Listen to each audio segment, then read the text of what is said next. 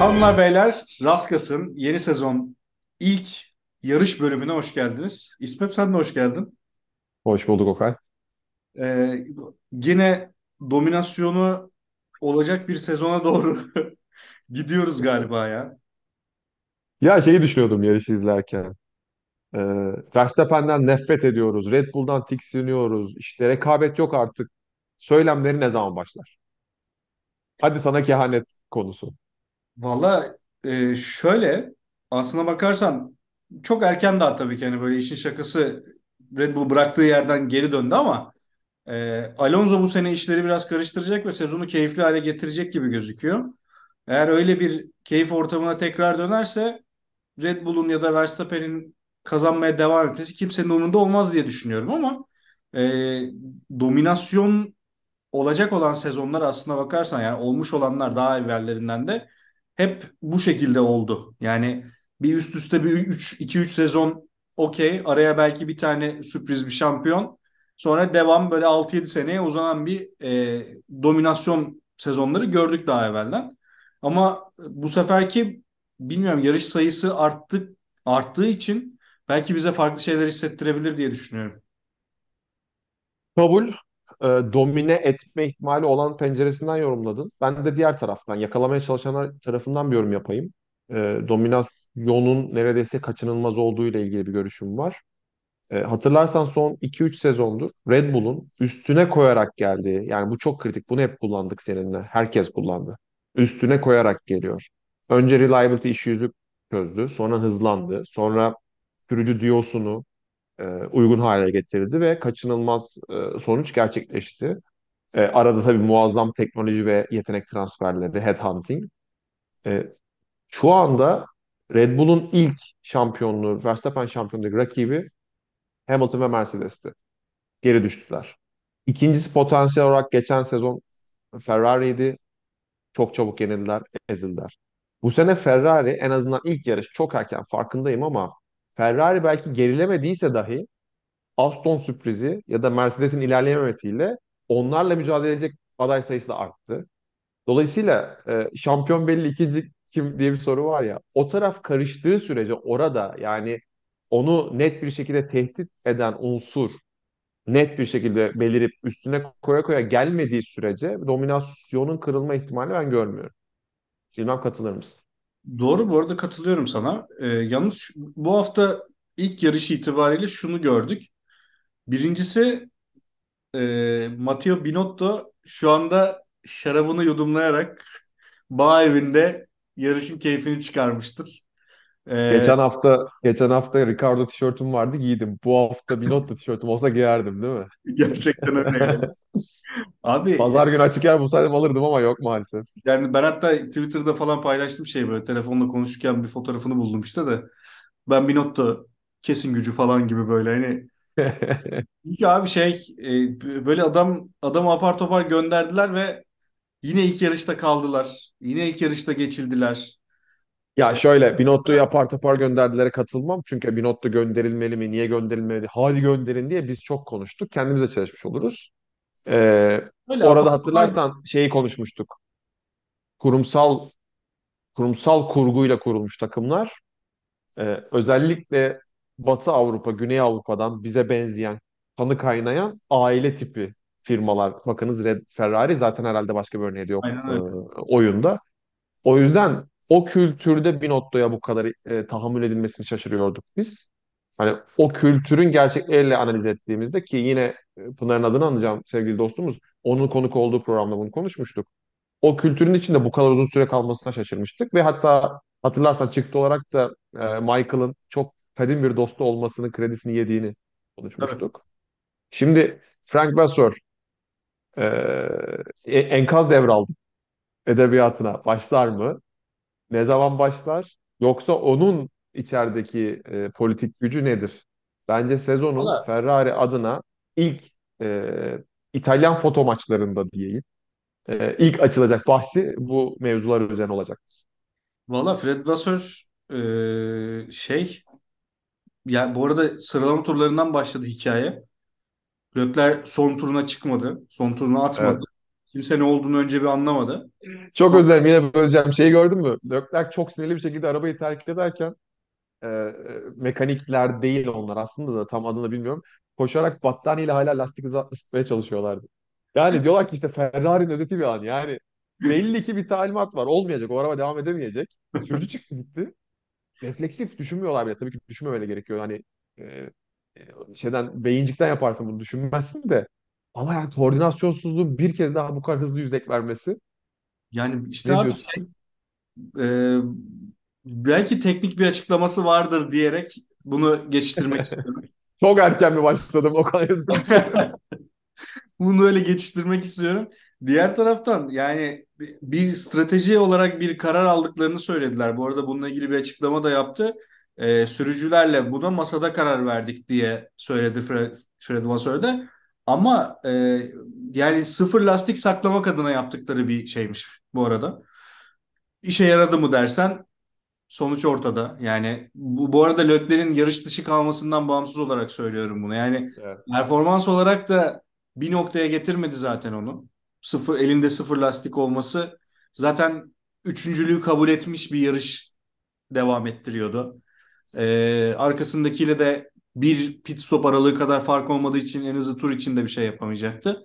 Dolayısıyla bence doğru karar değildi. Poli alıp yarışı kendi kontrolünde götürmek bence daha doğru bir karar olabilirdi diye düşünüyorum. En azından kendi kalkış öyle. kalkış çekişlerinde çok büyük fark yok, yoktu aralarında. Hep konuştuğumuz uzun erimde farkı çıkarttı Red Bull. Kalkış yani ilk viraja kadar sağlam Evet geldiler beraber. yarış yarış performansı zaten önemli olan e, nokta orada oydu. Red Bull yarışta e, yarış performansında çok daha önde olduğunu gösterdi. Neredeyse bir saniye falan fark var zaten. E, Evet. ya Verstappen de bu arada zaten başlar başlamaz uzadı. Ya şey bile herkesin herkesin farkında olduğu kadar belli ki neden sadece Red Bull'lar soft'la başladı. Biliyorlar yani en kötü ihtimalle diyorlar en kötü senaryo e, ilk virajda geçilebiliriz. Bir kaza bir şey olabilir. Biz bir an önce şuradan bir sıyrılalım da sonra zaten yarış hızımızda fark yaratırız. Tam da senin dediğini teyit ediyor. Aslında sadece ilk viraja kadar bir şansın vardı. Yani Dediğin gibi onu kullanma ihtimalleri mantıklıydı aslında. Yani strateji olarak onları zorlamaları gerekirdi. Kendilerini zorladılar diye düşünüyorum. Evet. Dolayısıyla bence doğru bir karar değildi bu. Ee, diğer tarafa diğer taraftan şu var. Şunu bir kez daha görmüş olduk. Geçen haftaki yayında söyledik. Alonso partiye geri geldi falan diye. Ee, şunu çok net olarak görüyoruz. Bir şampiyon sürüşü, şampiyon duruşu, eski pilotların e, kendileri olan özgüveni ve durumu sezip çok iyi yönetmeleri, ceplerinde bir sürü strateji ve taktik olmaları daha şeye gitmeden, yani pit ekibine kalmadan iş, ceplerinde bir sürü strateji olduğunu bize gösteren bir performans e, sergiledi Alonso bu hafta. Aynı zamanda iyi bir araç olduğunda neler yapabileceğini de ortaya koydu. Hamilton'ı örnek verebilir miyim? Hamilton'ın geçişi mükemmeldi. Gördüğümü bilmiyorum. Resmen Gördüm. bir fake yani. Orada bir fundamental konuşturdu. O zaman o örneği verecektim zaten. Bak ben iç dış iç dış iç dış çok gördüm. Dış dış en azından çok uzun süredir görmemiştim. Kafayı sağa çıkarıyor virajın dışına. Hamilton kapatırken refleksif olarak herkes içeriği denemesini derken bir 10-15 derece daha dışarı çıkarıyor. Aracına güvendiğini gösterir bu. Hız olarak değil. Zaten Aracın orada şeyde kalacağını, çizgiden satmayacağını gösteriyor. yarış Zaten o yetenek de var. yarış esnasında şeyde söyledi. Aracı kullanmak çok keyifli diye e, anonsu vardı pit tarafına. Pit duvarına Evet. bu şekilde döndü. Yani dediğim gibi dolayısıyla izlemek e, bu şekilde yarışçıları izlemek yani şey umrunda değil. Aston Martin aracıyla bir kaza yapsam da benim umurumda değil abi. Ben o geçişi yapabiliyorsam zorlayabiliyorsam benim için Evet. önemli olan, yeterli olan bu. Yani Sainz'ı da çok zorladı. Leclerc yarış dışı kaldıktan sonra. Onu da çok zorladı. Ben bu arada şimdi Alonso'nun çok net 3 geçişi. Sene- Sezonun şimdiden özeti olabilir. Önce Russell ki Russell'ı geçti, geçildi geçti. Viraj çıkışında Russell toparladı. Hatta viraj çıkışı hızlanmalarına özellikle dikkat ettim. Neredeyse aynı. Ama sonrasında düzlükte Aston. Tabii ki DRS'siz bakmak lazım ama DRS'siz Aston 6 kilometre, DRS'li 18 kilometre daha hızlı Aston Martin Mercedes'ten. süper teşe- teşekkür ederim. Yani o kadar azmış zaten DRS'siz 6 yakalayamadım görmek lazım dedim ama Üstüne bir de Alonso farkını koyduğunda geçti. Geçiyorum Hamilton'a. Hamilton üstünde daha agresifti. Çünkü rakibini ve eski takım arkadaşını ve yaşanmışlıkları çok iyi biliyor. O dış dış dediğim senin de takdir ettiğin geçiş. Hamilton orada inatlaşamadı. Çünkü maalesef aracına güvenmiyor. Buradaki fark o. Aracına güvenme. Ve son. Ben dedim ki Carlos'u yakaladığında bu yani sezon adına, Aston adına belki en büyük gösterge olacak. Kafa kafayaydı. Yani viraj girişinde geç frenajda hiç geri atma atmadı. En az onun kadar geç frenaj yaptı iç dışı denerken çizgiden araba yani araba yapışmış. Çizgiden çıkmıyor araba. Yani çıkmak çıkarmak istiyor araba çıkmıyor. Gerçekten çok etkileyici. Ee, umarım 3-5 yarış içinde Aston hakkında farklı şeyler konuşmayız. Yani şimdi bu hileli motor falan çok lakayt bir şekilde kullanılıyor ama Hemen geliyorum. Hemen geliyorum. Diyorum ki linç uğruna bak. e, Aston Martin'in bir, bir matematiği var. Yani şöyle bir matematik. Bu nasıl diyeyim bunu? Lo, yani Lawrence Stroll'ün e, mucizesi değil bu tamam mı? Lawrence Stroll'ün parası. para çok önemli. Yani şey gibi Mercedes motoru alıyorsun. Sonra gidiyorsun Red Bull'dan bir tane mühendis alıyorsun. Sonra o mühendisi arabayı yaptırıyorsun. Mercedes'in önüne geçiyorsun falan. Yani hani böyle e, bir de Alonso'yu alıyorsun bu arada pardon. Onu da unutmayayım. Bir de Alonso'yu alıyorsun yanına. Yani biraz şey gibi böyle o Pembe Panter serisinin devamı gibi. Pembe Mercedeslerin devamı gibi biraz. Ama geçen sıralamadan sonra özür dilerim. Testlerden sonra seninle konuştuk. Pistteki en yavaş Mercedes motorun Mercedes AMG'de olması. Bunu açıklayacak hiçbir şey yok. Takdire şayan. Yani Andrea şey yok. Andrea Şovlin hala nasıl rahat uyuyor bilmiyorum yani. Red Bull'un gerisindeyiz diye açıklama yapıp duruyorlar sürekli yani. Evet. Son tahlilde şeyi de söylemek istiyorum. Alonso'nun Carlos'u da geçişi, viraj çıkışı geç, çekişte DRS'siz çünkü Carlos geride kalmıştı. Geri kalmaması çok şey anlatıyordu. Öyle ki çok ilginç bir şey söyleyeceğim sana. Özellikle George ve e, Lewis'in yarış sonrası e, interview'ını, röportajını dinledim. Lewis o konuya girmedi ama George girdi çok ilginç bir şey söyledi. Yavaşız, hayal kırıklığı, helpless hissettim. Yani helpless ne denir ona? Çaresiz hissettim. O viraj çıkışlarında, özellikle Al- Alonso baskısında. Ve dedi, şu yarış gösterdi ki Carlos'u biraz daha yakalayabilir gö- gibi görünüyoruz. Bak Ferrari demedi, Carlos dedi. Ama Fernando kesinlikle önümüzde dedi. Bu, yani bayağı Fernando şu anda sadece hani Aston üçüncü en iyi takım gibi değil. Fernandolu Aston şu anda griddeki en, araba en iyi üç, üçüncü araba gibi görünüyor. Ya abi burada şu Sürücüler tarafından. burada Sürücü en azından tarafından. lazım. İşte bizim hep söylediğimiz, konuştuğumuz, sevdiğimiz şeylerden bir tanesi, sevdiğimiz sürücü profilinden bir tanesi saf hız, saf yetenek e, olan bileşim. Alonso bunun çok güzel örneklerinden bir tanesi. Hiçbir zaman geri adım atmıyor. Gerçekten çok hızlı ve çok tecrübeli abi. Yani e, cumartesi günü Formula 1'e girişinin 20. senesinin seneyi devriyesiydi. Ve 20 sene sonra hala bu performansı devam ettiriyor olması, hala adından söz ettiriyor olması, hala podyumda olması takdire şayan. 90 99. podyumuydu bu arada. Evet. Ee, 103 ve 106 podyumu sırasıyla Raikkonen ve Prost'u çok rahat geçecek görünüyor bu sene. Dinledin? Raikkonen mi? Neyse tamam. Ya bir saniyelik gerçekten şey zannettim. Kayıtta e, pardon bağlantıda bir sıkıntı oldu zannettim o yüzden duraksadım. Evet e, yine subliminal mesajlara devam ediyoruz üzerimizdeki Murat abiden Murat Onoğlu'ndan öğrendiklerimizi Her kendi zaman. alanımızda uygulamaya çalışıyoruz. Ona da selam olsun. Velhasıl evet e, Raikkonen ve Prost'u çok rahat bu sezon geçecek gibi görünüyor. İşin ilginci hatırlarsan işte yeni modern çağ, uzun sezonlar vesaireden dolayı bir de dominasyonla beraber Verstappen'in bu istatistiklerde çok öne geleceğini neredeyse kesin görüyoruz.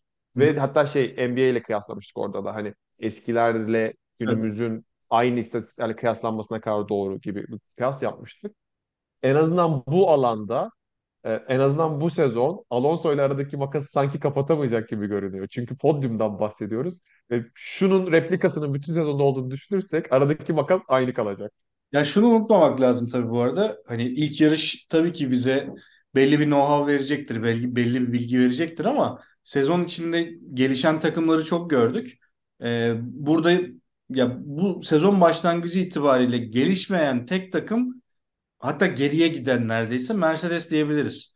Çünkü Kesinlikle. geçen sene de e, zannediyorum 0.6 küsür bir fark gerideydi pol pozisyonundan. Bu sene Dün de aynı şekilde. dün sıralamalar sonrası Toto bir düzeltme yaptı. Dedi ki 0-4 gibi diyebiliriz ona. Çünkü biz 0 set lastik koruduk. Ee, Red Bull 0 set lastikle tur attı dedi. E, Yarışta 0-4 gibi görebiliriz onu dedi. Ee, ama pek de öyle çıkmadı açıkçası. Yani çok bir, bir şey fark etmedi şu anda benim için. Bu açıklamayı bilmeden Fark, et, fark, et, fark etti daha da geri gitti. Onu demek istiyorum. Ya işte şey dediğim gibi hani burada geçen sene sezonun sondan ikinci yarışı olan Brezilya'da e, yarış kazanabilecek bir noktaya gelen Mercedesler yerine şu anda sanki sıfır noktasına geri dönen bir Mercedes geri gelmiş gibi gözüküyor. Bununla beraber Aston Martin çok büyük bir adım atmış. E, bu adım sence şu anda gridde olmayan e, ve geçen hafta oldukça gömdüğümüz isimlerden birini üzmüş olabilir mi? Zannetmiyorum ya. Hiç zannetmiyorum. Çok başka bir gündemi var. Ee, Eğer Seb'den bahsediyorsak yan, yanılmayayım araya sıkıştırayım. Yok dinleyicilerimiz, izleyicilerimiz, dinleyicilerimiz ve izleyicilerimiz için e, şey olsun, garanti olsun. Ya o çok başka kafalarda. O sıkıldı bence. Hiç öyle yani ortam bana göre değil artık. Ben burada kendimi ifade edemiyorum vesaire. Bence sıkıldı. Ee, o sıkılmaları çok gördük. Bunu Alonso'da da gördük. Bunu Hamilton'da da kontrat uzatmadığı zamanlarda gördük. Giden, geri gelen. Raikkonen'de gördük. Ee, Geri döner mi iyi de bilmiyorum. Şu an kendi kendime böyle şey yapıyorum. Ufuk turu yapıyorum. Koptum biraz Seb'le ilgili anılarımıza e, kaydım. Ama zannetmiyorum çok burada değildir tahmin etmiyorum. Çünkü araç çok farklı Okay. Araç çok farklı. Ya özellikle bu arada British Green'in de en güzeli. Yani parlak metalik müthiş bir yeşil. Yeşili bile yeşil ya. Bunu Geçen seneye tamamen, göre. bunu tamamen şundan soruyorum ya. Geçen sene çok kötü bir arabayla çok kötü bir noktada bıraktı ya. Hani ne bileyim şu anda imleniyordur belki diye. Hani dönüşü veya Formula 1'i veya ortamı ben imleniyordur diye. Öyle aklımdan o geçiyor yani. Yani Raikkonen sence imreniyor mudur mesela?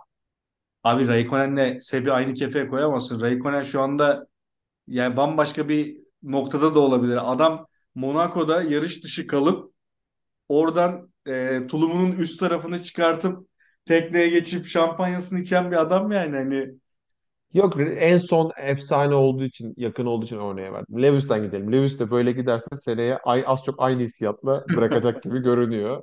Ee, zannetmiyorum ya. İlerliyorlar, devam ediyorlar. Çok takılacağını zannetmiyorum. itiraz etmiyorum sana bu konuda.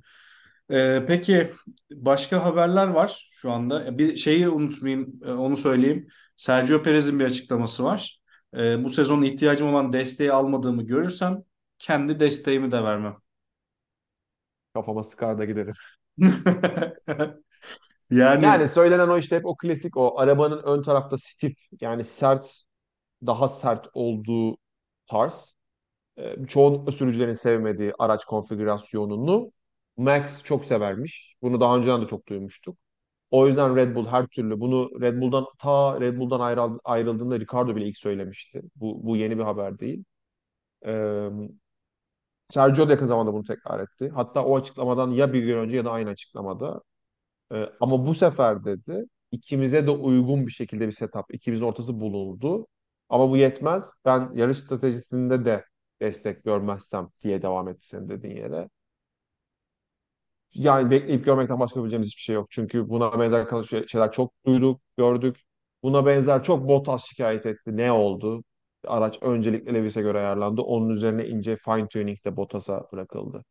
Ya kimse kusura bakmasın birinci sürücü. Şampiyon sürücü. Tabii ki ona göre ayarlanacak. ya buna itiraz etmiyorum ama bilmiyorum Sergio Perez'in e, istediği başka bir nokta var kariyerinde bence. O yüzden tamamen bunu yapıyor. Bottas için de aynı şey Bottas'ın yaptığımız yorumların aynısını yakın zamanda yapmaya başlayacağız bence Ama, ama Sergio'ya. Ben şöyle sana bir söyleyeyim. fark var. Şöyle bir fark var arada. Bottas'ın kritik anlardaki performansı, şampiyonluğu deste destekleyecek olan performansı yeterli olmadığı için biz her zaman eleştirdik. Perez'de böyle bir şey söz konusu değil. Perez ihtiyaç olduğunda görev emri geldiğinde görevini layı- layığıyla yerine getiren bir noktada oldu her zaman. O yüzden aynı kefeye koymak bence çok adil değil ikisini. Perez için adil değil yani. O yüzden ben bu konuda Perez'i haklı buluyorum. E, ya bir noktada eğer o noktaya gelirse yani bence tamamen e, şundan açıklamayla gitmeye çalışıyor diye düşünüyorum. O noktaya gelirsem yani şampiyonluk noktasına ben gelirsem desteklenmeyi bekliyorum gibi bir açıklama bu. Bunun altında yatan şey bu. Yani beni şampiyon Yani Verstappen birkaç üst da üste di- Verstappen üst üste birkaç DNF yaşamaz ise yaşanmayacak bu. Bu kadar net söyleyeyim yani maalesef olmayacak öyle bir şey. ya tabii ki buna itiraz etmiyorum da işte açıklamanın alt metni bana göre bu sadece onu demek istedim yani. Ee, Doğru, haklısın. şeyi hiç unutmadan onu geçmek istemiyorum ya. Formula 1'in e, yaptığı introlardan bir tanesinde gördün mü? Pullu ceketli İsmail abileri.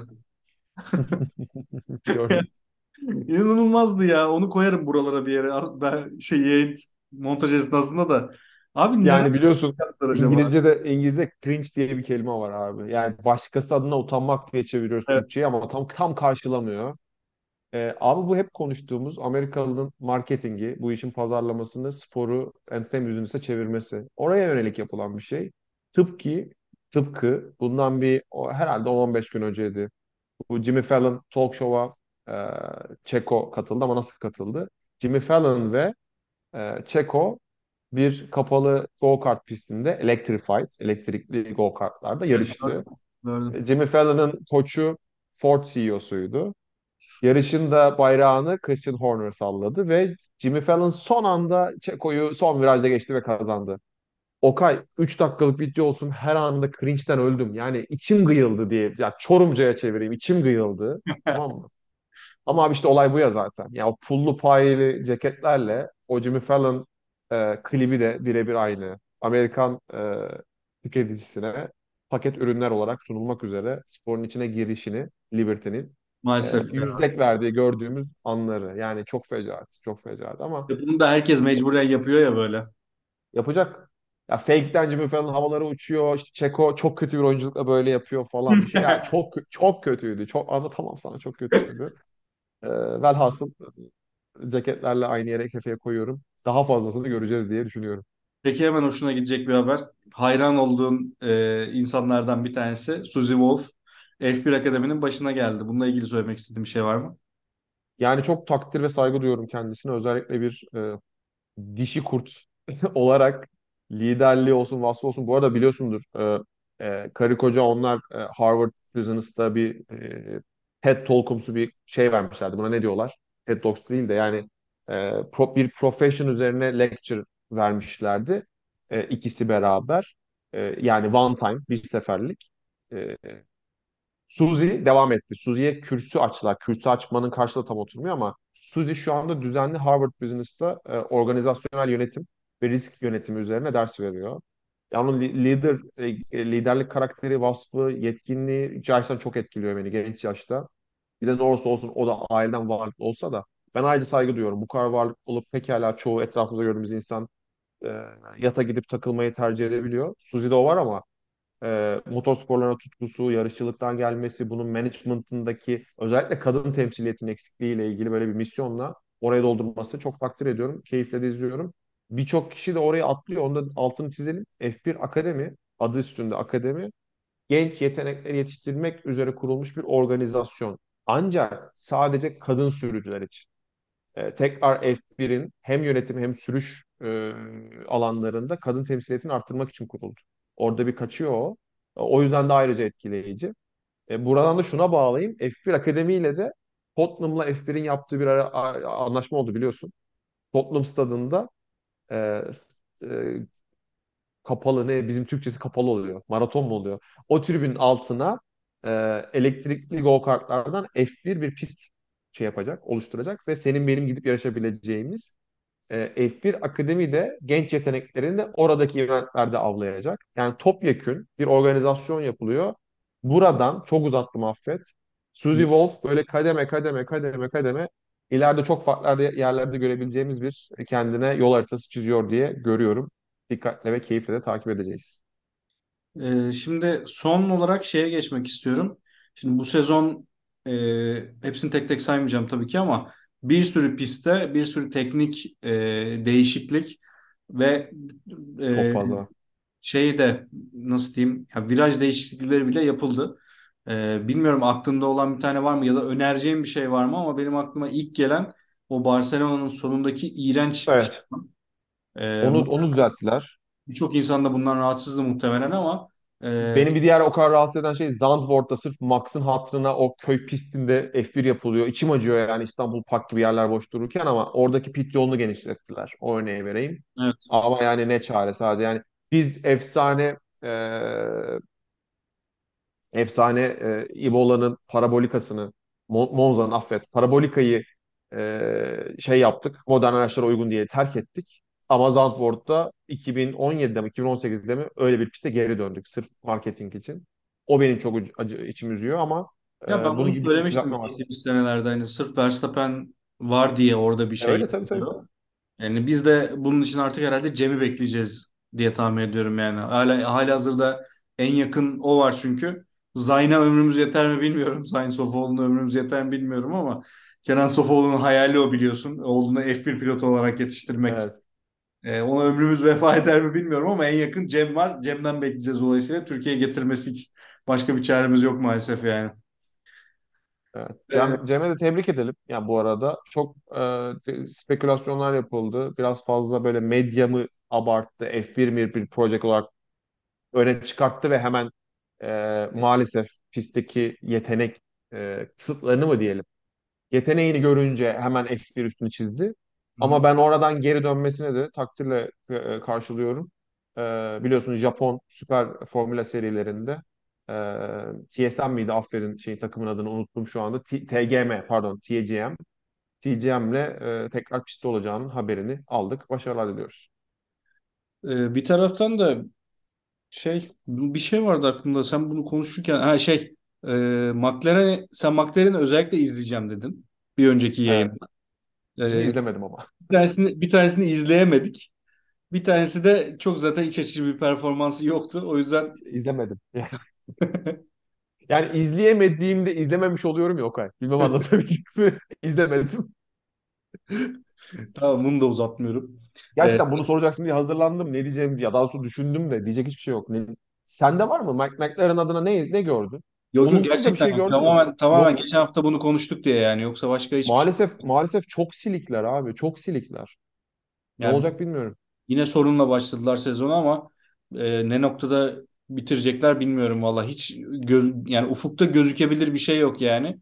E, tekrar bir satış yaşanır mı orada bilmiyorum ama AlphaTauri gibi bir kadere sahip olabilirler. Yani AlphaTauri şu anda Şu AlphaTauri'yi bir an önce Andretti'ye verip hepimiz bir rahatlayalım. O bir evet, cepte. Yani o, o evet. olacak. Kesin olacak. Ben ne söyleyeyim şimdiden. Bir. iki McLaren'da satış değil de işte e, Zac Brown şahsi hisselerini devretmesi gibi bir şey konuşuluyor. Yani ondan bahsetmek istedim aslında da. Evet, e, onu da görelim ama nacizane McLaren'e bir tavsiyem. McLaren MTC, McLaren Technology Center, o havalı bina biliyorsun. Andor'da da boy gösterdi bir e, şey olarak. Star Wars fanları bilir. Andor'da da boy gösterdi orası. Tepeden baktığında McLaren Technology Center önündeki havuzuyla Yin Yang yani de, kusursuz dengenin e, timsalidir. Onun da altına doğru bahçenin çimleri öyle bir tıraşlanır, bir otopark öyle uzar ki hepsine bir baktığında bir piston ima şeyi vardır görüntüsü. Ben McLaren'ın belli ki pistondan ziyade daha ziyade bu sene biraz yin yang şu denge, şu iç huzur, şu şu biraz daha e, ne bileyim işte e, harmoni hususlara odaklanmasını tavsiye ediyorum. Çünkü bu sadece teknolojiyle vesaire açıklanamaz. Her sene çok büyük bir beklenti, müthiş yatırım, e, dummy season'da, silly season'da müthiş hareketler falan. Bizde sürekli geri gidilmiyor. Ya kan dondurucu, gerçekten kan dondurucu. Senenin en iyi winlisi yapılıyor, en iyi e, araç tasarımı, en çok, en popüleri, en sevimli karakterler. Yani pist dışında her şey harika gidiyor. Ama pist yerinde saymıyor. Okay sürekli geri gidiyor. Katılıyor musun Ya, bilmiyorum. evet evet yok yani hiçbir şey görmüyoruz. Üçüncü oldukları sezondan sonra e, olduğu gibi yokuş aşağı gittiler. Bu da, yani, yani yaklaşık Çok üç dört üzücü. senedir yokuş aşağı gidiyorlar sürekli yani. Hiç bir arpa boyu yol kat edemediler ya. Ya iyi oldukları. Yani dönemler oldu. Zaten bu hani Formula 1'in doğasında olan bir şey. Her piste uygun bir araç var illaki. İyi oldukları yarışlar oluyor ama bir devamlılık söz konusu asla değil. Ee, devamlılık demişken devamlılığı olmayan ama her seferinde, her geri dönüşünde bizi şaşırtan bir isim daha vardı bugün gridde. Nico Hülkenberg. Adam gidiyor geri dönüyor bir şekilde kendini Q3'e atıyor. Yani bu arada hani 15. bitirdi Magnussen'in arkasındaydı falan filan ama Q3'e attı kendini bir şekilde. Diyecek hiçbir şey yok. Çok seviyoruz zaten biliyorsun kendisini. Döndüğü için de çok mutluyuz. Ben çok keyifliyim onu Şu, oralarda şu görmekten. temenniyle şu temenniyle kapatmak istiyorum programı. Lütfen. Ee, tarihin en uzun süreli podyumsuz pilotları sıralamasında birinci olan Nico Hülkenberg'in bu sene Haas'la bir podyuma çıkmasını temenni ederek programı kapatmak istiyorum. Ben de bu temenninin altına imza atıyorum. Başka bir yaklaşımda bulunmak istiyorum. Red Bull'un kopup gittiği dünyada Formula e, Ferrari, Aston ve Mercedes. Üç, üçü orada kapışırsa bu üçünün kapışmasına biz midfield, orta sıra kapışması diyebilir miyiz? Bir soru. Yani Sanki diyemeyiz gibi çünkü ikincilik için yarışıyor olacaklar. evet evet diyemeyiz gibi. Tamam al sana e, Hülkenberg'den de bağlayayım. E, benim midfield kapışması için bu sene tek e, adayım Haas. Çok net. Güzel. Olur olur. Sar. Bağladık bağladık sözleşmeye. Hayırlı olsun. Sar hayırlı olsun. Öpüyorum gözlerinden. Görüşmek üzere. Raskat sona erdi.